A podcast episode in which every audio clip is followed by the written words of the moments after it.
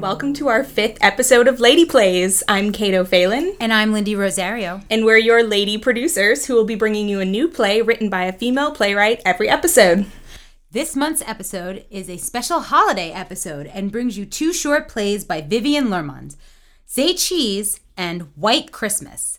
Both explore themes of family, loneliness, and human connection in the context of the holiday season. Say Cheese features two characters Lena, played by Jennifer Dorr White, and Frankie, played by Arthur Harold. White Christmas is a one woman play featuring Kate. Be sure to stick around after the play for an in depth interview about both plays with our playwright Vivian. Say cheese. A small accent table holding a wine bottle and a tray of glasses is positioned between two dining room style chairs. A plant stand is set downstage, topped off with a small artificial tree. Lena sits sipping a glass of wine, wearing a robe and fuzzy bedroom slippers. She wears several hair rollers and her reading glasses on top of her head. My son, Rico. He moved to the Tinseltown years ago, thinking he could get himself a big job in the movies. Okay, okay. So maybe I'm part to blame. I was the one who put him in the acting classes at the YMCA to help him come out of his shell. After the performances, always I tell him, Rico, you done good.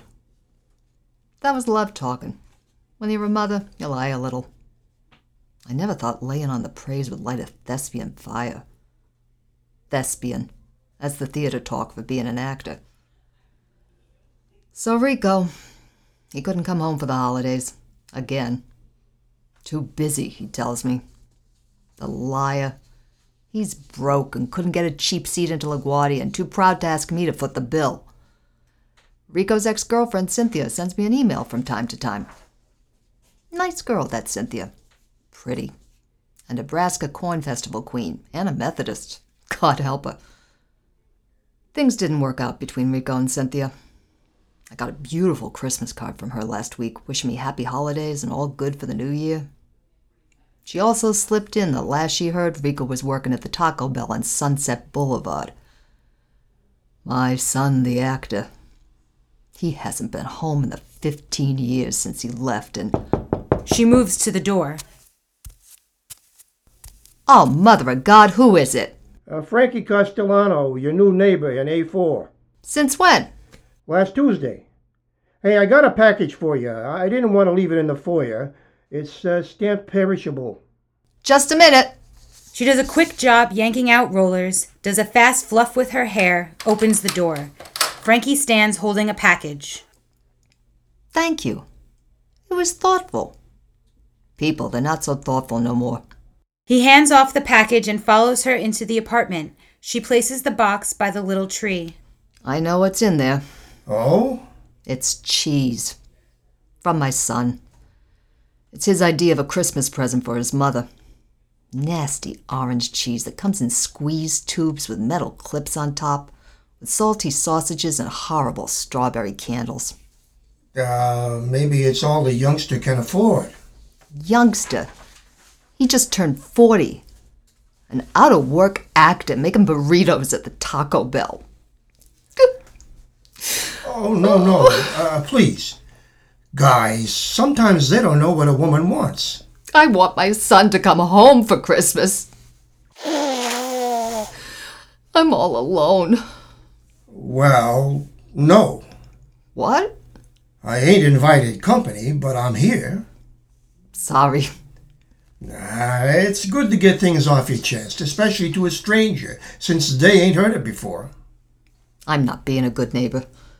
Would you join me in a glass of wine? I got a nice Malbec open. Sure.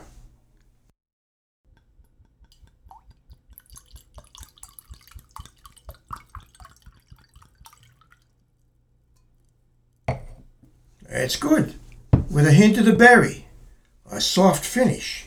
And just $8.49 a bottle on sale this week at Topalo's over on Grant. You got a bargain. This wine it would be good with the smoked Gouda, Or blue cheese.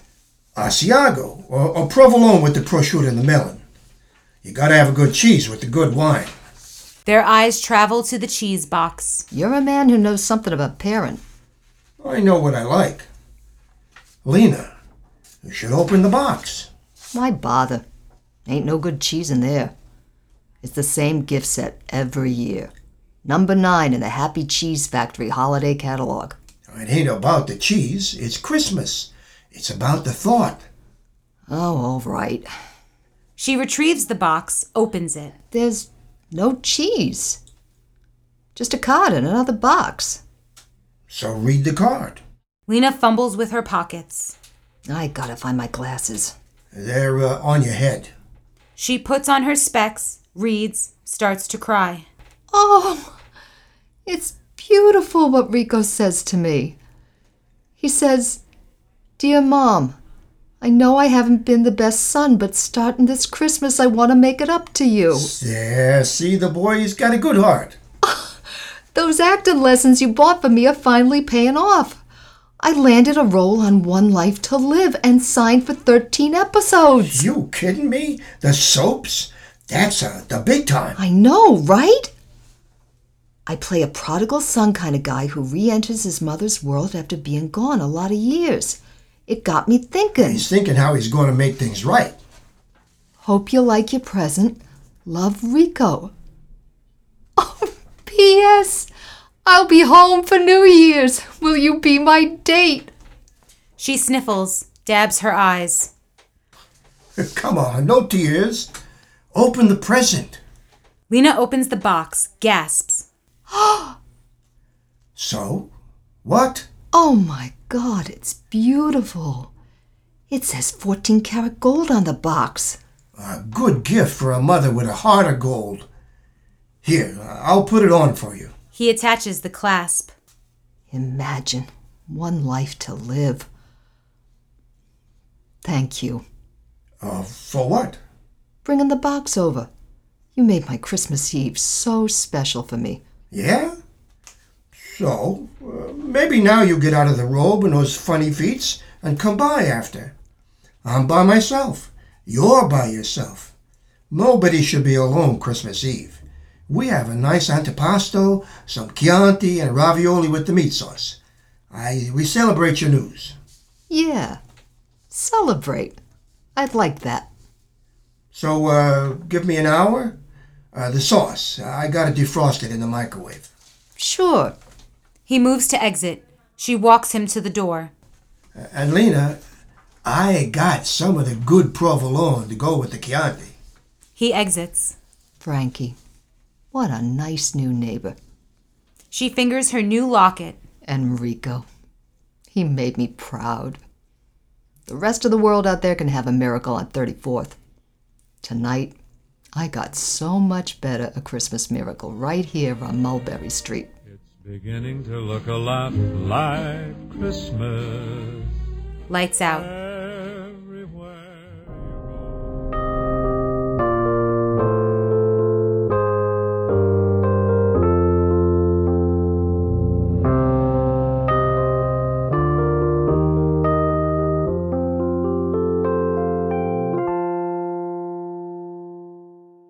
White Christmas.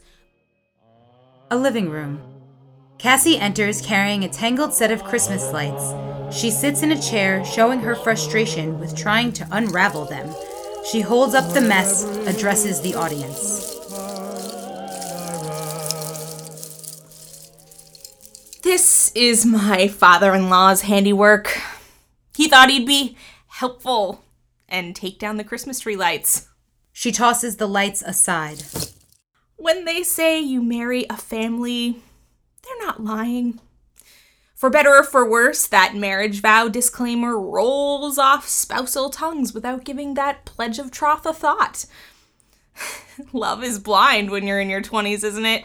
It's all about sex, passion, and believing in those childhood fables of living happily ever after. You don't think about the long haul through the realm of reality, like living through the Christmas holidays with a tribe of relatives you inherited. An offshoot of those wedding vows and a real challenge to any couple's connubial bliss. I love my husband. Jake is a great guy, sensible, sensitive, and the salt of the earth. But his family, those people are a reality show waiting to happen. I'm not saying my family doesn't have its own cast of quirky characters, but we operate on the lower level of dysfunction. The White family can claim the penthouse suite. I'm dreaming of a white Christmas, not only in my nightmares. When it comes to holidays, my husband and I have gotten pretty good over the years at the art of compromise. One year we do Christmas with my clan, the next year, a white Christmas.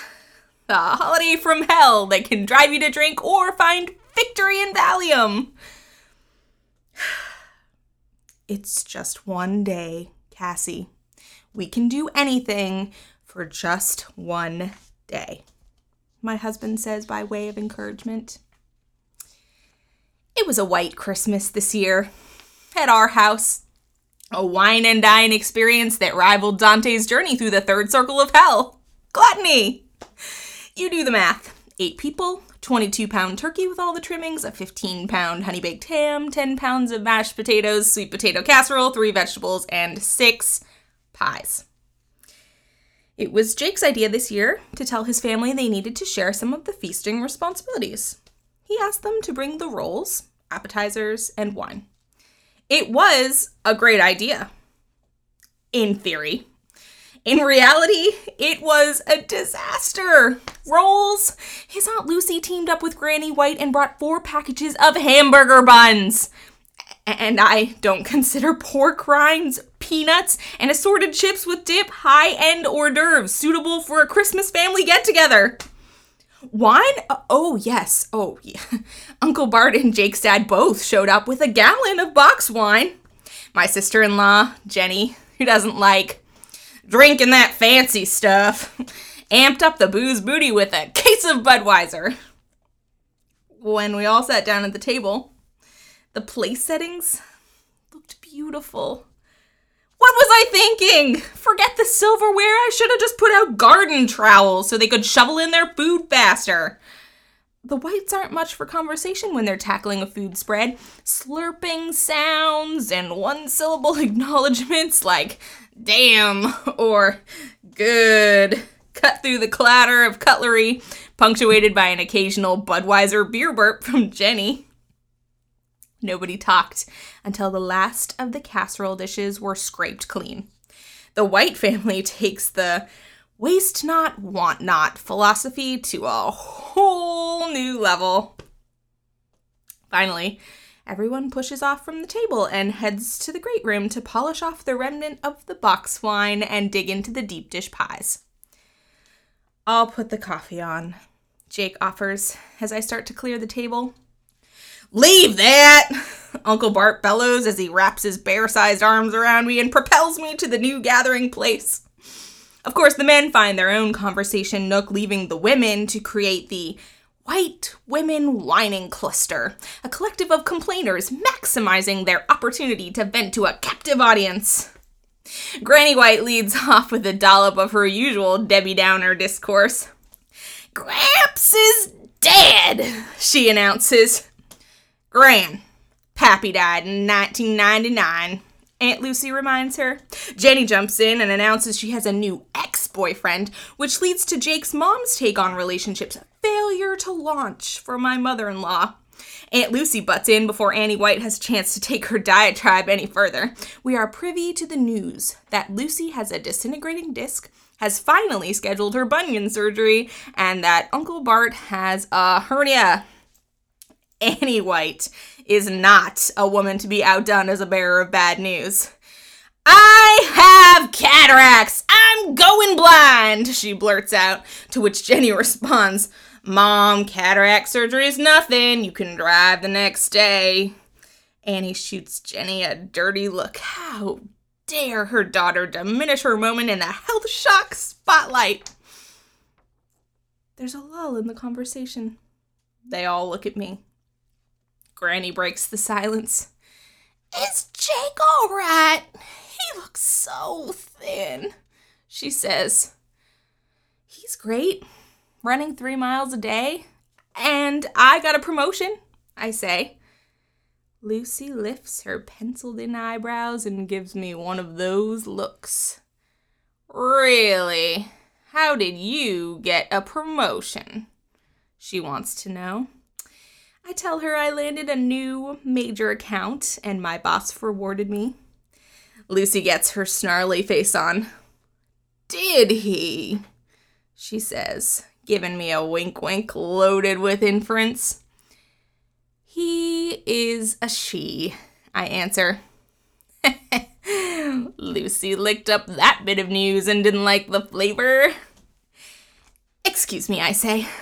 I need to check on the coffee. I march out of the room. Jake follows me into the kitchen. When is your weird family going to leave? I hiss. Well, they've polished off the beer and wine, says Jake, sounding optimistic. Then it happened. Seems like a field mouse decided to come to the Christmas party uninvited. A blood curdling scream comes from the great room, followed by Aunt Lucy ripping through the kitchen like her pants were on fire. Mice! There's mice in here! She shrieks. Lucy is terrified of mice. The other white women are quick to follow, calling after the men as they make a beeline for the coat closet. It was the quickest clear out of a white Christmas ever. Jake and I watched the cars roar out of the driveway and down the road. Then we looked at each other and started laughing. Crazy laughing until your sides hurt. You know, honey, Jake says, my family might have a few screws loose, but a white Christmas has its moments to remember. I had to agree. It's not every day a Christmas mouse can clear the house. the day was a disaster, but the night got better. Jake uncorked a lovely bottle of Mouton Cadet he'd stashed away, and we cozied up to the fire and had our own white Christmas, and it was memorable. She stands. For better or for worse, you do marry a family. But I was lucky. I got the one and only right white. And for that, it's all been worth the crazy ride. She exits. Blackout.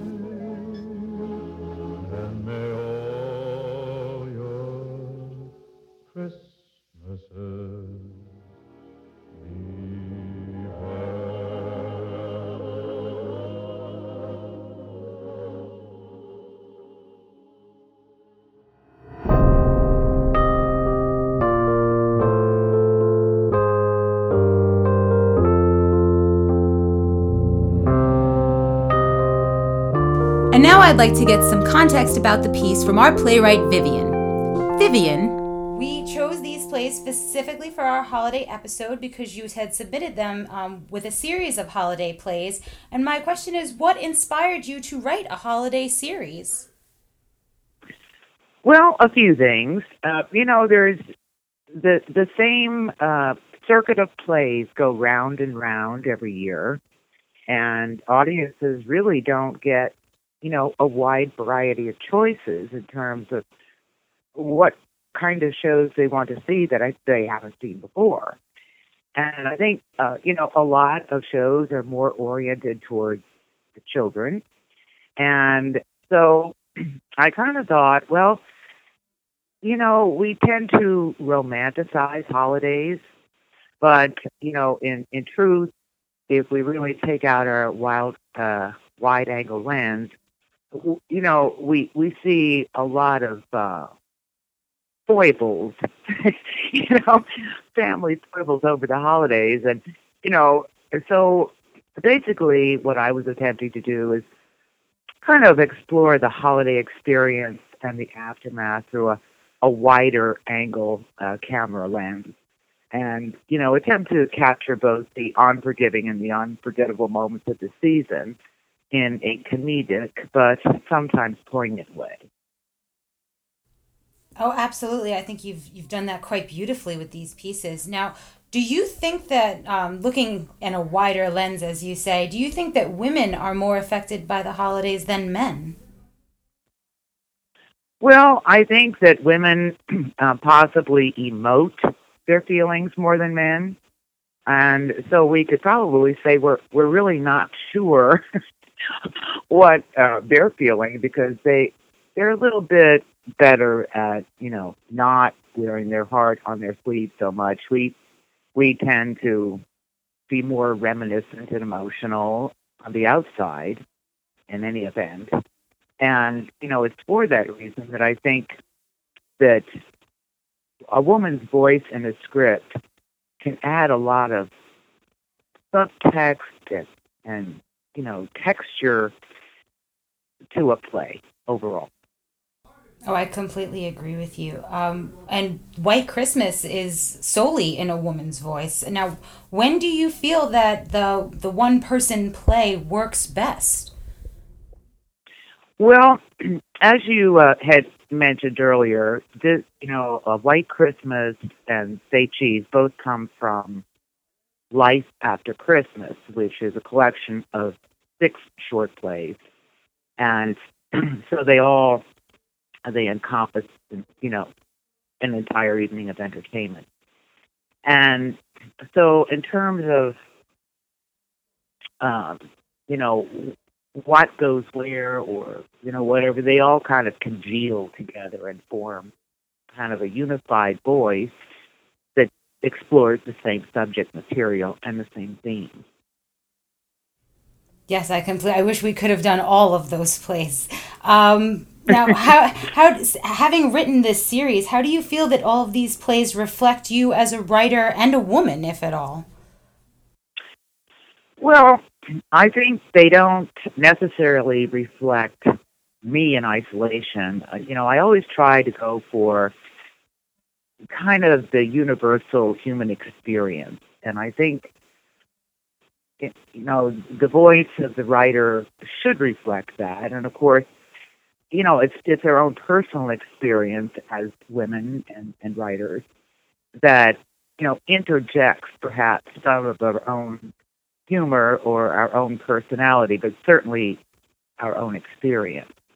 And one of the things that I attempt to do in my writing is I love playing with language syntax, and I I love capturing different parts of the USA and you know how they are, their customs, their language, and I have a whole lot of fun with that.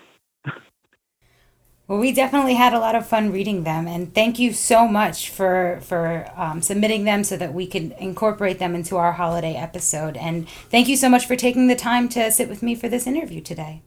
Thank you so much, Vivian. You have a wonderful day. You too, Lindy.